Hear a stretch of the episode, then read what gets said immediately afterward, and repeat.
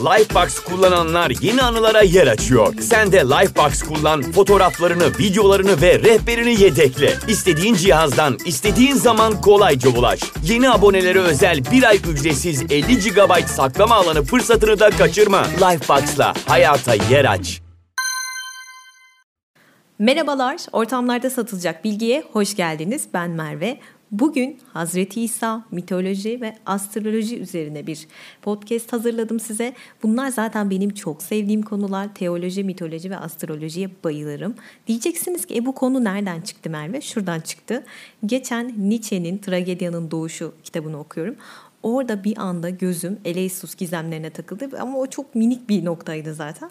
Sonra bir anda dedim ki aman tanrım ben bunu anlatayım. Mitraizm falan çok ilgi duyduğum konular. Zerdüştlük vesaire. Sonra oradan işte mitralara gidince bir anda kendimi Hazreti İsa'da buldum arkadaşlar. Çünkü benzer işler. Hazır Matrix'te de Hazreti İsa'dan bolca bahsetmişken dedim ki neden bu konuyu anlatmıyorum? Şimdi hazırsanız yine hep birlikte daldan dala konacağız. Benim bu tavrıma alışkınsınızdır diye düşünüyorum. Çünkü çünkü benim kafam bu şekilde çalışıyor. Şimdi bugün ele alacağım konu aslında bu işte güneş tanrıları ve Hazreti İsa arasındaki benzerlikler astrolojik ve mitolojik bağlamda bunu anlatmaya çalışacağım. Bir de bu konuyu seçerken şunu da düşündüm. Aranızda mitoloji ve astroloji sevmeyenler var. Belki onların böyle bir nebze olsun ilgi duymasını sağlarım diye umuyorum. Şimdi konuya şöyle ufaktan bir giriş yapalım arkadaşlar. Güneş tanrıları ne alaka demiş olabilirsiniz. Şöyle ki 1800'lü yıllara baktığınız zaman e, dine bir köken arayışı var. Köken bulmaya çalışıyorlar. En çok da bu konu üzerinde e, uzlaşmışlar. Peki bunun Hazreti İsa ile ne alakası var? Şöyle ki biliyorsunuz ki güneşin meydana getirdiği ve hatta diğer astronomi olaylarının da dahil olmak üzere kusursuz bir mevsimsel döngü var doğada. Bunu biliyoruz. İşte bu tabiat yasalarını şekil değiştirerek Hazreti İsa'nın doğumu ve hayatındaki önemli hadiselere dönüşmesinden bahsedeceğim. Yani güneş tanrılarıyla Hazreti İsa'nın inanılmaz benzerliklerinden bahsetmeye çalışacağım bugün.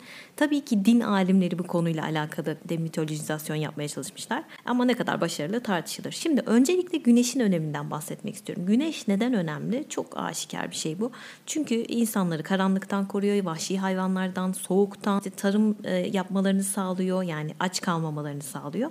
E, ilkel bir insan olduğunuzu düşünün. Bir an için karanlıkta kalmışsınız ve bir anda kocaman bir e, sarı ışık dünyayı aydınlatıyor. Bir anda her şeyden kurtuluyorsunuz. Tabii ki de taparsınız. E, gece olunca da ne var? Yıldızlar var. Yıldızlara da bir önem atfedersiniz artık değil mi bir zahmet? bir de şu var adamların işi gücü yok akşam olunca ne yapacaklar? Dur şu Netflix'e gireyim yeni bir dizi gelmiş onu açayım diyecek halleri yok. Ya da işte sabah 8 akşam 5 mesai de yapmıyorlar. Ne yapacaklar? Akşam olunca gökyüzünü izleyecekler. Ve bunu tüm dünya insanları birbirinden habersiz kolektif bir şekilde yapacak. Bazen yer yer aynı sonuçlara varacaklar. Bu da çok normal. Sonuçta güneş ve yıldızları herkes görüyor. Aynı göğün altındaki herkes görüyor. İşte tüm ilkel insanlar her gece bunları görüyorlar ve yorumluyorlar. Yani şunu demek istiyorum. Astroloji ve göksel olayların aşırı önemli olması bu sebeplerden mütevellit. Bu adamlar yaşamlarını idame ettirmek için buna mecburlar. Şimdi e, bu adamlar bu kadar yıldızları, gezegenleri takip ediyor ne oluyor derseniz şunu fark ediyorlar. Tabii ki uzun vadede bunu fark ediyorlar. Bazı olayları gökleri inceleyerek önceden tahmin edebileceklerini görüyorlar. İşte ay tutulması vesaire. Bunlara bakarak çeşitli göksel haritalar oluşturmaya başlıyorlar ve Gelelim en önemli konulardan birisine. Neyi buluyorlar arkadaşlar? Zodyak çaprazı dediğimiz o çemberi buluyorlar. Nedir bu çapraz? Şimdi e, hepiniz o horoskopu biliyorsunuz. O burçları, o yuvarlağı biliyorsunuzdur. Bu e, bir yuvarlak ve ortasında kocaman bir haç var değil mi? Burada güneşin bir yıllık süre içerisinde 12 büyük takım yıldızın içinden geçişini görüyoruz. Ayrıca 12 ay, 4 mevsim ve gün dönümleri hatta ekinoksları da görüyoruz bu çaprazda. Bir de şuna dikkat edin her takım yıldız antromorfize edilmiş. Yani hayvan ve doğa figürleriyle kişiselleştirilmiş. Bunu da görüyoruz. İşte koç, boğa, ikizler, yengeç, aslan, başak diye gidiyor. Şimdi bu zodyak çaprazının tam ortasına bakın arkadaşlar. Artı işareti var değil mi? Yani haç işareti çarmıh var. Nedir bu çarmıh? Şimdi ben bu konudan nasıl çıkacağım diye düşünüyorum kara kara. konu çok dağılmaması gerekiyor. Zor bir konu gerçekten. Şimdi çarmıh kuzey, güney, doğu, batı değil mi arkadaşlar? Burada dört ana aks yön var. Yani dört ana yön. Peki dört çok önemli bir sayıdır zaten bunu biliyoruz. Dört element var. Toprak, hava, su, ateş. Dünyanın dört bucağı vardır. Kuzey, güney, doğu, batı. Tanrı'nın dört elçisi vardır. Mahşerin dört atlısı vardır. Dört büyük melek vardır. Dört mevsim vardır. Ve gökyüzünün dünyaya düşmesini engelleyen dört büyük sütun vardır. Dünyanın dayanağı bu sütun haç. Hatta doğu hikayelerinde haç e, insan ruhunun böyle Tanrı'ya doğru uzandığı bir e, köprü ya da işte merdiven gibi görülür. Yani haç kısaca dünyanın bir modelidir arkadaşlar. Hazreti İsa çarmıha gerilmiş olarak dünyanın bir e, modelidir diyebiliriz bu durumda. Yani manevi bir coğrafya gibidir. Şimdi çarmıhta İsa resimlerini hatırlayın arkadaşlar. E, ya da hatırlamıyorsanız girip bakın. Hep böyle Hazreti İsa'nın çarmıhta asılmış hali ve ayaklarının dibinde bir kuru kafa göreceksiniz. E, bu arada başı kuzeye bakıyor yani her zaman göğe bakıyor. Aşağı tarafı güneye yani toprağa bakıyor. Bu ne demektir? Hazreti İsa yani kurtarıcının kanı çarmıhının ayağının altındaki gömülü olan Hazreti Adem'in kafasının üzerine damlar. Ve bu ne demektir? Ben onun kefaretini kanımla ödüyorum. Ee, şimdi çünkü Hazreti İsa'nın gerildiği haccın olduğu nokta dünyanın merkezi olarak görülüyor arkadaşlar. Yani Hazreti Adem Hazreti İsa'nın çarmıhının dikildiği yerde yeryüzünün tam ortasında yer alıyor. Çünkü e, Yahudiliğe göre Adem Kudüs'te yaratıldı ve yaratıldığı yerin tam ortası dünyanın merkez noktasıydı. Ve e, Hazreti İsa'nın çarmıha gerilmiş resimlerindeki o çarmıhın altındaki kuru kafa kimmiş? Hazreti Adem'miş arkadaşlar. Şimdi papaların neden ayak yıkadığını açıklamış oldum sanırım bir nebze de olsa. Toprak günahkar görülüyor çünkü buradaki. E, şimdi buradaki haç sembolü dediğim gibi 12 burçtan yani 12 takım yıldız zodyaktaki bunlardan mütevelliz. Ama aynı zamanda da 12 havaridir arkadaşlar. Hazreti İsa kimdir? 13. kişidir. 13 deyince aklınıza 13. cuma falan geldi. Evet okey doğru. Çünkü 13 sayısı ya çok uğursuzdur ya da çok uğurludur. Yani ya şeytandır ya da kurtuluştur. Neden? Çünkü 12'yi bozuyor baktığınız zaman. 12 burç var, 12 havari var, 12 olimpik tanrı, 12 peri. Yani 12 kadim ama 13 geliyor, bozuluyor yani. Zaten bunları anlatacağım daha sonra. Şimdi Hazreti İsa'nın çarmıhta kafasına takılan dikenli bir tel var. Bunu biliyorsunuz. Bu da aslında güneşin koronasıdır arkadaşlar. Halesidir yani. Hatta şöyle bir örnek vereyim. Ayasofya'ya çoğunuz gitmişsinizdir. Oradaki Hazreti İsa resmini hatırlayın. Ne vardı başının çeperinde? Bir hale vardı. Ve çoğu Hazreti İsa resmine baktığınız zaman başının etrafında bir yuvarlak böyle bir çeper görürsünüz. İşte o hale güneş halesi arkadaşlar. Şimdi dediğim gibi haçtaki kuzey baş kısmı güney ayaklar dedik Hazreti Adem kuru kafa dedik. Peki doğu ve batı ne bu durumda? Bunu da şöyle açıklayabilirim. Hani sağ ve solumuzdaki melekler gibi düşünün. Hani biri iyi biri kötüdür ya. Öyle ya da işte güneş doğudan doğar, batıdan batar gibi hani solda batıyor böyle kalbinizin olduğu yer sol tarafta. Doğudan doğup batıdan batıyor. Bu arada dünyada bilinen 16 kişi var onu da belirtmek istiyorum. Çarmıha gelilen ilk kişi Hazreti İsa değil bunu bilin. Ee, bunlardan zaten bahsedeceğim. Hatta sizin de ismine böyle aşina olduklarınız vardır diye düşünüyorum. Mitra, Tammuz, Krishna, Attis bunlardan bahsedeceğim zaten. Bu daha giriş kısmı arkadaşlar. Bu konu bitmeyecek gibi. Şimdi şöyle biraz astroloji kısmına değinmek istiyorum. Yine ataerkil bir transformasyon var. Bence bu çok önemli. Bunu anlatmalıyım diye düşünüyorum. Zaten her şeyi anlatmaya çalıştığım için podcastlerim bitmiyor arkadaşlar. Şimdi şöyle. Ee, en kadim çağlarda tanrılar titanikken dünyadalardı. Ama daha sonra yükseldikten sonra güneş kahramanı oldular. Bu yükselme dediğim şey miraç aslında yani göğe yükseliş, miraç. Hazreti İsa'nın göğe yükselmesi işte Matrix 1'in en son sahnesi arkadaşlar. Ya da mitolojiden bir örnek verecek olursam Bellerofontes'in Pegasus'un üstüne binip göğe yükselmesi gibi.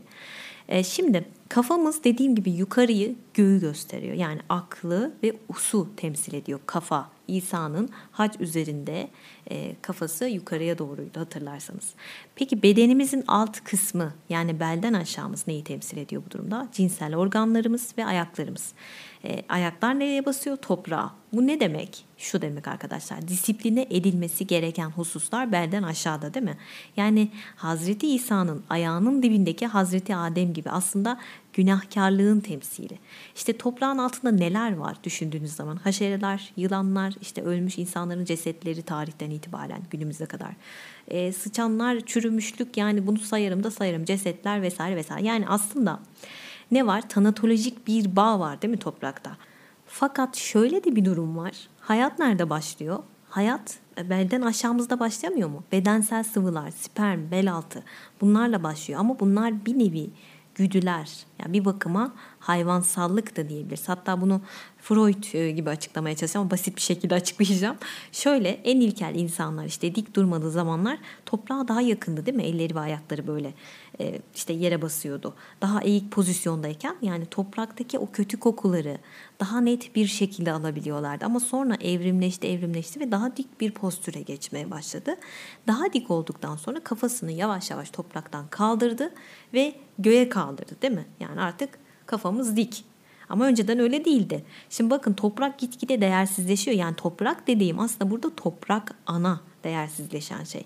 Hep deriz ya gök tengri, gök baba, Allah baba. Yani göksel olan hep e, baba. Gök eşittir baba, toprak eşittir ana. Bakın ataerki transformasyon başlıyor. Yani hep Tanrı'ya baba diyorlar. İşte göklerin erilleştiğini, e, toprak ve suyun dişileştiğini, pasif ve edilgen olduğunu görüyoruz yavaş yavaş. Her şey tersine dönmeye başlıyor. Lifebox kullananlar yeni anılara yer açıyor. Sen de Lifebox kullan, fotoğraflarını, videolarını ve rehberini yedekle. İstediğin cihazdan, istediğin zaman kolayca ulaş. Yeni abonelere özel bir ay ücretsiz 50 GB saklama alanı fırsatını da kaçırma. Lifebox'la hayata yer aç. Aslında şunu demek istiyorum. Doğayı temsil eden o dişilik domestike ediliyor arkadaşlar yavaş yavaş. Şimdi önceden anne önemliyken, ana önemliyken hatta toprak anayı hatırlayın. Artık ne oluyor? Hayvanlar evcilleştiriliyor vesaire derken artık babalık figürü de bir tık ortaya çıkmaya başlıyor. Ve eskiden mesela dört element demiştim ya dört element işte toprak, hava, ateş, su. Bunlar ana tanrıçanın elementiydi. Bu arada ana tanrıça derken ne hayal ettiniz bilmiyorum ama mesela Afrodit bu ama göksel olan Afrodit arkadaşlar Yunan mitolojisindeki o güzel Afrodit'ten bahsetmiyorum. Göksel olan Afrodit'in sakalları vardır mesela. Yani eril ve dişil unsurların birlikteliğidir bu. Yani işte Matrix'te ısrarla androjen bir görünüm de Neo derken aslında bunu kastetmiştim. Yani eril ve dişil bütün özellikleri barındırıyor içerisine. Su ile ateşin birlikteliği, toprakla havanın birlikteliği gibi. Yani daha önceden böyle bir şey varken daha sonradan ataerkil transformasyonla beraber bir ayrışma oluyor. Hava ile ateş eril oluyor. Toprakla su ise e, dişi oluyor. Yani edilgen duruma düşüyor. Peki toprakla ne yapabiliriz düşündüğümüz zaman? İşte çit çekeriz, kontrol altına alırız, ekeriz, biçeriz vesaire. Yani toprak bir amaçken araç haline dönüyor ve tüm maneviyat artık göğe kayıyor. Bunu görüyoruz. İşte güneşe, göklere, havaya. Peki güneşin asıl amacı ne? Ne yapmak? Arındırmak değil mi? Yakmak. Çünkü güneş görmemiş rutubetli yerleri kurutmak amacı. Burada ne demek istiyorum? Sıvı olanı kurutmak. Sıvı olandan kastım nedir? Mesela spermdir. Yani dikkat edin güneş kahramanları işte Hazreti İsa da dahil olmak üzere vajinal bir doğumla dünyaya gelmez. Çünkü bunlar gökseldir. Yani o spermle dünyaya gelemez onlar. Onlar yere ait değil çünkü. Çünkü yer pasif edilgen. Hiç olur mu böyle bir şey? Olmaz. O yüzden yani. Ya da işte mitolojideki Herkül'ü hatırlayın Herakleis. Ne oluyordu? Zeus'un babası Zeus altın yağmur damlaları şeklinde annesine yağıyordu ve o şekilde doğuyordu ve bakire bir doğumla doğuyordu. Yani ne kadar estetize edilmiş gördüğünüz gibi kutsal ruhtan hamilelik gibi düşünebilirsiniz. İşte Meryem Ana bakireydi. Neden? Çünkü e, seks bir içgüdü yani hayvanileşmek bir yerde ve doğamızın da gereği ama o bunu reddediyor ne yapıyor? Tanrısal bir emri yerine getiriyor. Yani kutsal bir kase gibi kutsalı taşıyor Meryem Ana içinde. Çünkü dediğim gibi yukarısı tin, Aşağısı ten arkadaşlar. Yani artık anne falan yok. O bitti. Mesela ejderhayı öldüren güneş tanrıları tasvirleri var. Bunun anlamı ne demek? Şu demek.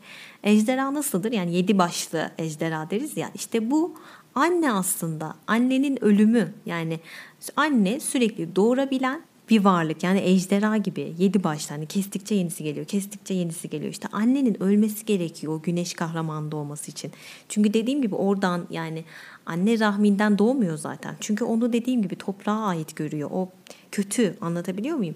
O yüzden annenin ölmesi gerekiyor ki güneş kahramanları dediğim gibi etten kemikten değil onlar ideal bir kişilik. O yüzden göksel olmak durumunda. O yüzden gök ve güneş önemli. O yüzden ataerkil bir transformasyon oluyor Bu arada Hazreti Musa da nedir? Sudan çekilendir değil mi? Hazreti Musa'nın olayını zaten biliyorsunuz. E, Hazreti Musa on emri nerede yazdı bu arada? Dağın tepesinde yazdı değil mi? Hep bir dağ olayı vardır. Bir yükseklere çıkma. Olimpos tanrıları işte dağda Olimpos dağında falan diye böyle hep bir gök, hep yüksekler. Hazreti Musa dağda on emri yazarken ne oluyordu? Aşağıda adamlar altından buzağı yapmışlar ona tapıyorlar değil mi? Sonra zaten olaylar çıktı. Siz ne yapıyorsunuz? Ben size ne diyorum? Siz ne yapıyorsunuz? Bu arada Hazreti Musa boğa çağını temsil ediyor arkadaşlar. Ondan sonra zaten koç çağı gelecek. Yani e, bir podcast'te bahsetmiştim. Hangisi olduğunu hatırlamıyorum. Boğa çağında insan kurban ediliyordu. Koç çağında da artık hayvanlar kurban edilmeye başlanacak. Hazreti İbrahim ile gelen süreç koç çağı dediğimiz. Daha sonra işte Hazreti İsa balık çağı dediğimiz çağ gelecek ve şu anda da kova çağındayız. Bunlardan bahsedeceğim ama öncelikle şunu söylemek istiyorum. Bizim ülkemizde astroloji sadece böyle günlük burç yorumu falan diye görülüyor. Hayır değil. Astroloji çok kadim niteliğe sahip aslında biraz bunu da görmeniz adına hani ne nasıl oluşmuş, neden astroloji hani bizim bildiğimiz gibi değil bunları da anlatmaya çalışıyorum. O yüzden şimdi devam edeceğim. Şimdi e, bahar ve yaz burçları yani hava burçları ateş demiştim. Bunlar olumlu arkadaşlar. Kış ve sonbahar burçları yani toprak ve su olumsuz demiştim. Zaten ortaya çıktı neden olumlu ve olumsuz oldu. Kış ve sonbahar toprak ve su burçlarını kapsıyor. Kışta sonbahar tabii ki de olumsuz olacak çünkü adamlar ne tarım yapabiliyor, ne yağmuru bitiyor ne çamuru bitiyor. Bu yüzden de olumsuz ama yaz geldiği zaman o coşuyorlar adamlar. Her şey var, tarım var, bolluk, bereket var. Tabii ki de e, o yüzden bu ateş burçları ve hava burçları daha olumlu görülüyor. Şimdi bir de şöyle bir durum var arkadaşlar. Her mevsimin ilk burcu kardinal burç yani en önemli burç arkadaşlar. Çünkü o mevsimin gerçek niyetini yansıtıyor. Mesela örnek verelim. Mesela ilkbaharın başlangıcı koç, yazın başlangıcı yengeç, sonbaharınki terazi, kışınki de oğlak. Yani koç, yengeç, terazi ve oğlak burçları bunlar kardinal burç arkadaşlar. Yani her mevsimin gerçek niyetini yansıtıyor. Bu arada her mevsimin ikinci burcu, burcu da her zaman sabittir. Yani o mevsimi gerçekten derdini tam olarak anlatır. Çünkü tam ortada kalmıştır. 1, 2, 3 ikinci yani ortada kalıyor. Bu bakımdan işte boğa, aslan, akrep, kova bunlar ortada kalıyor ve sabit burç. Ve her mevsimin üçüncü grubu, üçüncü burcu değişken oluyor. Çünkü neden? Bir mevsim bitiyor, diğeri başlamak üzere. Kafalar karışık yani yazın montla gezen Ankaralı hesabı.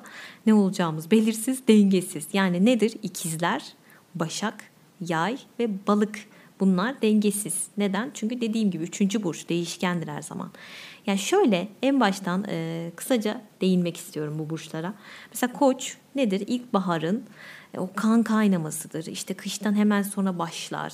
O yüzden böyle bir delirir insan. Depresyondan çıkıyorsun. Kıştan hemen sonra böyle ilkbahar geliyor falan. Bir aşırılık, bir depresyon çıkışı, bir saldırganlık, bir erillik koç değil mi? E sonra ne geliyor? Boğa geliyor. Boğa hemen koçun akabinde geliyor. Nedir? Sabit. Artık olgunlaşmış yani böyle. Tamam okey her şeyi yaptım koç da çünkü yani. Delirmem bitti. Yani her türlü hevesimi aldım. Artık e, ben e, çiftleşebilirim. Bol bol yiyip içebilirim.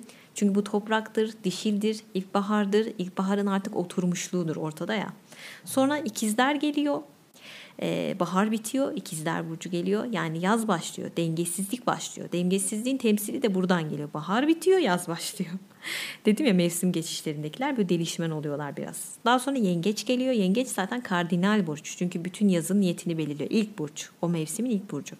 Artık toprak ana işte ürün vermiş, hayvanlar doğurmuş. Ondan sonra annelik enerjisi, yorgunluk. Yengeç annedir, yuvadır değil mi? Zaten gezegeni aydır, ay nedir, dayanadır. Dayana nedir? Doğum tanrıçasıdır değil mi? Derken Aslan Burcu geliyor arkadaşlar. O da işte yazın bolluğu, bereketi. Artık böyle ununu elemişsin, asmışsın, satacağını satmışsın. Gelsin paralar, şan, şöhret falan diye böyle. Yani güneşi temsil ediyor. Aslan eşittir güneş. E, güneş kibir yani. Çünkü iki saattir güneşin önemini anlatıyorum. Tabii ki de kibirli olacak aslan yani.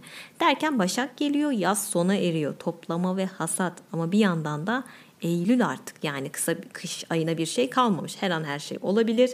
Ayağınızı denk alın. Daha sonra terazi geliyor. Yine kardinal bir burç. Bu da işinizi dengede tutun kardeşim. Bir terazi. İdareli olun yoksa her şey felaketiniz olabilir. Kantarın topuzunu kaçırmayın diyor yani. Daha sonra da benim burcum geliyor akrep. seni gidi sinsirella dediğinizi duyar gibiyim.